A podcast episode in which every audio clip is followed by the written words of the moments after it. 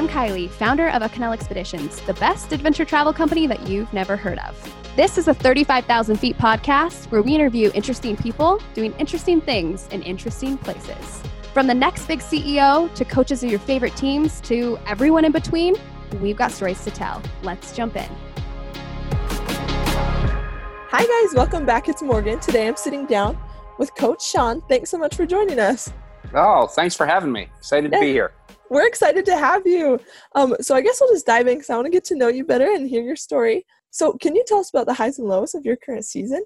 Uh, sure. Well, this was my uh, this is my first year at Marist. Uh, I actually got hired in May uh, and was able to come and I was able to to be there for a week in uh, in the spring. The last week of their spring season was the last week in April and first couple days in May. So I did get to train the team for uh, five days. Oh. Not not a ton, but uh, a little bit. And uh, you know, I, I thought that uh, this year, I, I mean, anytime you go into a new program and there's change, it's there's always there's always some struggle. I mean, nobody nobody really goes into a college program and says, you know, I I hope there's change halfway through, and mm-hmm. um, you know, regardless, of who was there before or, or who comes in like the change is always stressful and mm-hmm. i thought uh, i thought our, our kids handled handled it fantastically i mean um, our rpi went up 50 points our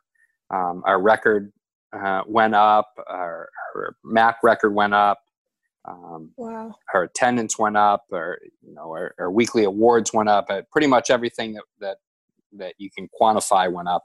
Um, but I, I, think that probably the high was that the kids just really, really worked hard and really invested, and and uh, I think got a lot out of it in terms of uh, how our season went. I love hearing about the highs and lows of season because it shows a lot like how the team got where they're at and how hard they worked. And I can tell that your team, you know, worked hard despite it being a hard change. I think that's awesome that you guys were able to adjust to things and keep working hard. Yeah, for sure. I mean, I, I, we had uh, we had three seniors that were that played a vital part. Nikki DeSerpa and, and Megan Fergus were both in the top ten historically in kills um, in the program, and Stephanie oh, Stone wow. was in the top ten in blocks in the history of the program. Wow! Um, and uh, you know, the the three of them really really bought into a different philosophy and and uh, the training aspect of it, and that played a big part you know that they could have you know kind of mailed it in their last season and just chose not to they chose to to be a part of it and um, you know and really set a great tone for as we've kind of turned things around at marist. Oh i love that working hard till the end. Well and i'm sure they got a lot of like that that drive too from coaches because when i played i'd always like look up to my coaches as examples along with teammates. So i'm curious how did you get to be a coach? Oh, it, uh, I went to college uh, to actually play basketball, and oh, awesome. uh, and uh, I went to Springfield, the the birthplace of basketball and volleyball. Oh, um, yeah. And uh, actually got cut from the basketball team my freshman year, and uh, the volleyball coach came and said, "Hey, why don't you why don't you come and play volleyball?" And I did that. I played four years in college, and no way and uh, yeah, I played four years at Springfield, and then uh, my coach Joel Dearing, who just got inducted in the AVCA Hall of Fame this past December, um, wanted me to be his assistant, and the oh. assistant position w- was full for the next year. So he got me a job at Northfield Mount Hermon School, which uh, was up in Massachusetts. It was kind of a preparatory uh, resident boarding school, and I taught there for a year, and then went back to Springfield as his graduate assistant. So I kind of got my master's paid for and got to coach and wow. um, coach both of those. And uh, I just kind of went from there. I was the GA with both the men and the women. Uh, and then after two years, they gave him uh, the option to teach and coach one sport. And uh, he decided to teach and coach the women's team. And uh, that left a vacancy as the men's head coach. And I kind of became an instructor, assistant professor in PE. And wow uh, and the men's volleyball coach. Yeah. Was, oh, that's so nice cool. Transition. Oh wow! So, did you play volleyball all growing up then? Uh, I played in in high school, uh, but it was more more or less something to do outside of basketball season. yeah, Oh, that's so fun though. What position were you? Uh, I played a lot of different positions. I played an outside hitter. I played setter. I played DS. Um, you know, back when I played, if you touched 10, 10 foot, 10 2, that was, that was a big number. And uh, you were allowed to do a lot of things. And uh, I got to hit and I got to play in the front row and I got to play in the back row. And um, that uh, may not be the case nowadays, but, Yeah. uh, but uh, yeah, I, I grew up playing and, uh, you know, just really enjoyed it. Oh, that's awesome. No, I love I love hearing coaches' stories because it shows like the effort that the effort and hard work that goes into becoming a coach. And so I think that's cool how you got to where you're at. So thanks for sharing that. Oh, for sure. Yeah. What's one of your most memorable travel experiences? Probably uh, with volleyball. Um, I got offered to do a clinic in uh, Thailand two years ago. Uh, I got to bring my wife, and we went to Thailand for uh, a week uh, and worked with their. It's kind of like their youth and junior training team together. Oh. Um, we got to train them for two days, um, and the translator that I had left after about 15 minutes. said he had to go take a phone. He had to take a phone call, and he'd be back at lunch. And uh, left me with about four, 40 players and one court, and no one spoke English, and I spoke no no Thai, and uh, we actually made it work through gestures and and one pad of paper. And my wife helped keep score and helped organize, and uh, it, it was great. It was really a, an interesting experience how to how to interact with other people and not uh, and not communicate uh, verbally. Wow. And when was this? Uh, it was actually two years ago. Oh Uh, my goodness. And, uh, yeah, and I was scheduled to go back uh, in April before uh, uh, coronavirus Oh, hit, but uh, we've kind of postponed uh, my second trip there, and uh, um, hopefully we can reschedule it shortly and uh, get back out there. But uh, that's certainly one of my top experiences. You know, even traveling with USA volleyball and, and being able to travel all over the world, uh, Wow. places and all, all different events. That's uh, that's certainly one of the most unique in terms of Thailand and the, the beauty of the country and uh, just the, the experience of being able to to run a clinic and coach volleyball without being able to use your words is uh, was a different situation and and pretty cool. oh, I think that's so cool. I think it's awesome how sports can give us an opportunity to like see the world. So that's so fun though that you got to go to Thailand. Oh yeah, What's one thing that no one knows about you that you could share? one thing that no one knows about me. Um, one of one of my skills, um, probably my only skill, is that I can. Uh, I'm pretty good with lyrics and bands on the radio of all Really? genres. Yeah, my my roommate in college and I used to play that rock and roll Jeopardy when it came out, and uh, we used to be able to just run the board from start to finish. And there's no um, practical use for that skill other than uh, when I'm in the car with my family to be able to hit hit the scan button and name all the groups from uh, from blues to rock and roll to opera to anything. Okay, that's a talent. Wow. I mean, I'm not sure. I'm not sure it, it pales with Mike Gullick's uh, wood lathing, but uh, in, in terms of the volleyball world, it's it's up there. hey, I still think that's awesome. so thank you. So next question: If you're an athlete wanting to play for a team or university, what would your advice be to that player? Well, I, I think that you know one of the things that's really that the NCAA has done a pretty good job with is limiting the early recruiting. I think the early recruiting where kids are making decisions on where they're going to play in seventh grade, and eighth grade, and ninth grade uh, is is crazy. A lot of times, um, they don't know what they want to study. You you could go to a school uh, that doesn't even have your major Yeah. uh, and they're going to a school for volleyball. And I think that you can, if you want to play professional volleyball, you can do that at a lot of places. And, and I think that being that the NCAA has moved to it later and later and later, um, you know, we, we talk with a lot of kids in the club setting, and saying, hey, how, Mhm. how do you approach the college process? And I, I think the first thing you have to do is you have to come up with the colleges that you want to attend. You Yeah. know, what you don't necessarily need to know what you want to study, but in general, if you're a, a math science person, you're a math science person. Mhm. You know, very rarely does somebody say, "Hey, I'm I'm super into science and chemistry and physics," and then they change their major and they don't change their major to dance. Yeah. Um, you're you're basically in one area, you know, a writing area, an English area, liberal arts, or science, or you know, a, a specific position or a specific area of study.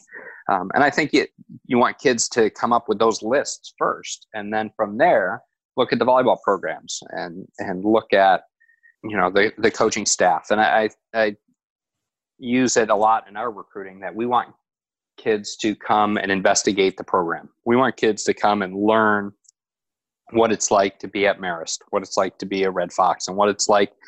And, the question we always tell kids to ask when you go on visits is, "What? Tell me what a bad day at your school is like."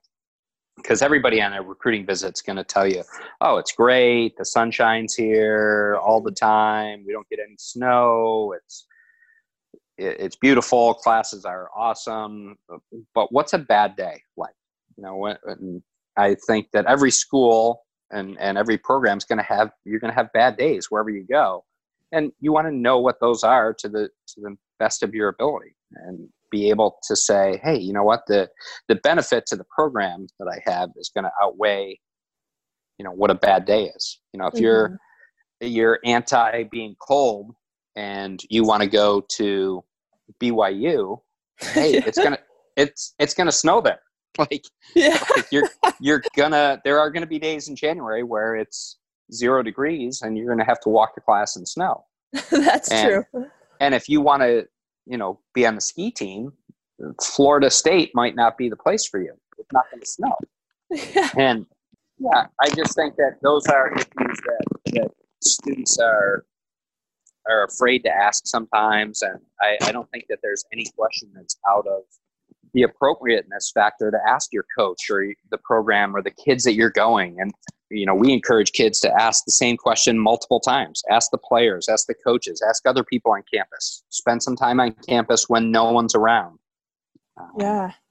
go see buildings really experience what it's like to go to school there because yeah you're going to spend a lot of time with your coach you're going to spend a lot of time with your teammates but you're also going to spend a lot of time on campus you want to know what campus is really like and i think the more information you can get about where you're going to go to school uh, and now it's pretty easy because everything's online there's tours online there's admission sites online there's professors have you know the ease and access is great No, and that's that's great advice because I love how you're like emphasizing on how education is just as important as the sport because you know like it is student athletes. So I I love that mindset that you have as a coach. For sure. I mean, th- one of the things that we do at Marist that is a little unique is is we spend a day in the spring.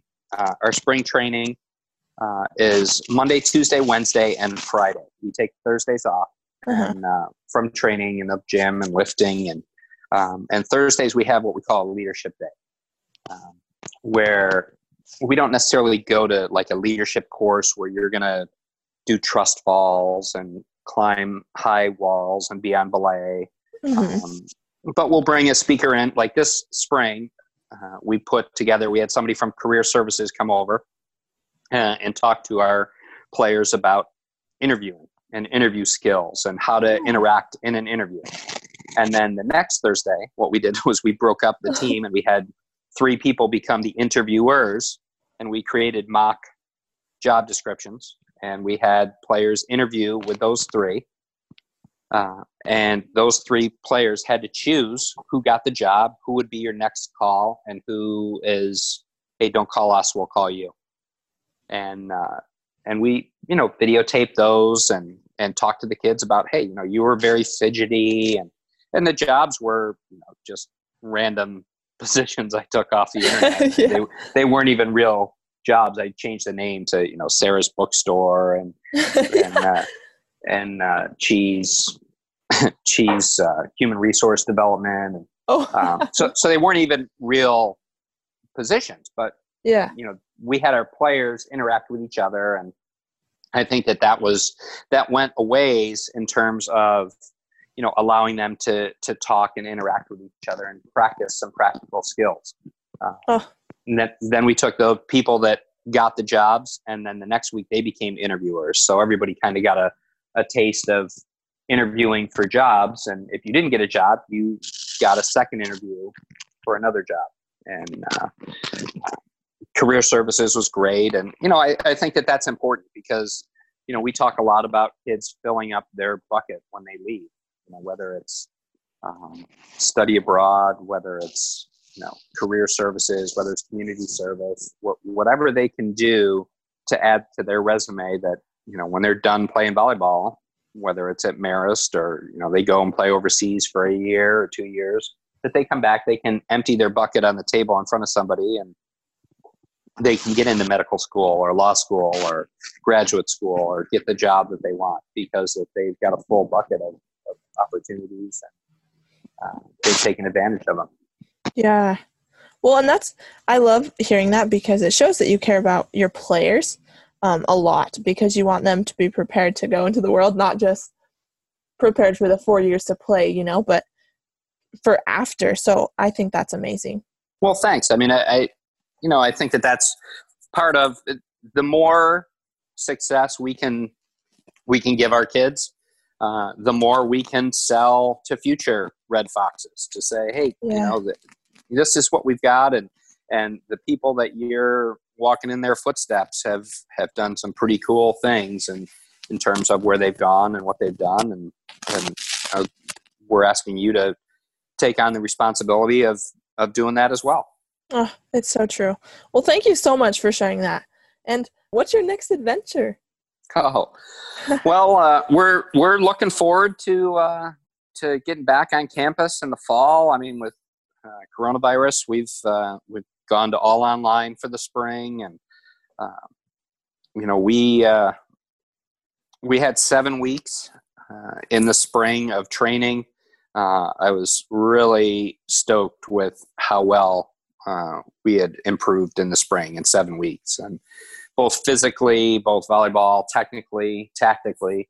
Um, we had we had a really great seven weeks. We didn't get to play anybody. We were supposed Uh-huh. to play UConn, and Oh, uh, yeah. we were gonna we were gonna go to Fairfield. Um, we'd invited the rest of the conference to come and kind of do a uh, almost an art of coaching type clinic, which is uh, we allowed all the other coaches to of our conference to come and you know one coach would run a drill for five minutes and talk to the other coaches about hey this is what we do in our gym and then somebody else would say well we kind of do this and we kind of do that and uh, allow some dialogue back and forth but use our team uh, and fairfield as demonstrators and uh, you know i thought that that would have been really good for our conference and i'm kind of bummed that that didn't work out this spring but uh, you know hopefully hopefully that uh, we can do that in, in the future because I think it's important. Not necessarily that you know it's it's Marist against the MAAC, but you know, Yeah. hopefully we're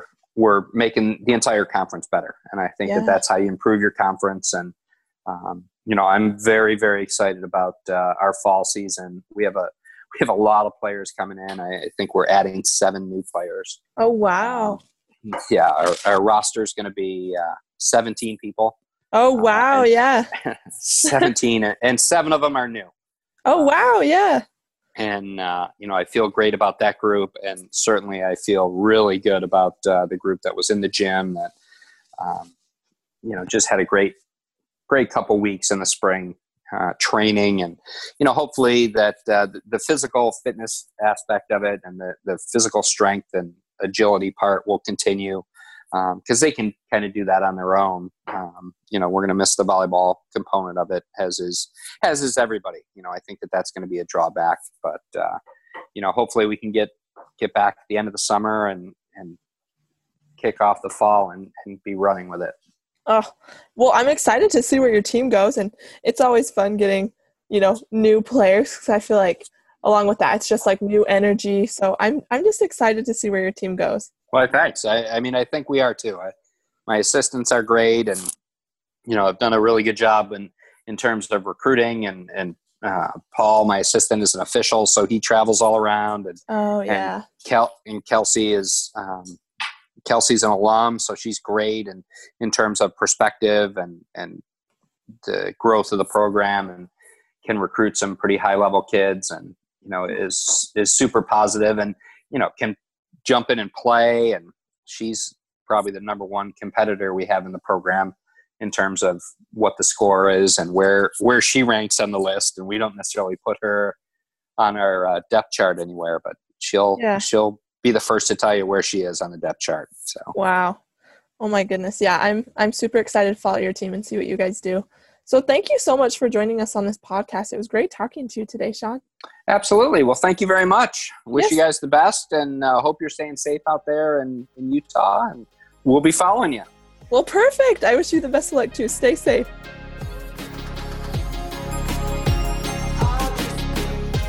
Thanks for listening to the 35,000 Feet podcast, where we chat with interesting people doing interesting things in interesting places. Do you have a story that you want to share? Visit www.acanela.com slash podcast to share your story and be featured on our next episode of 35,000 Feet.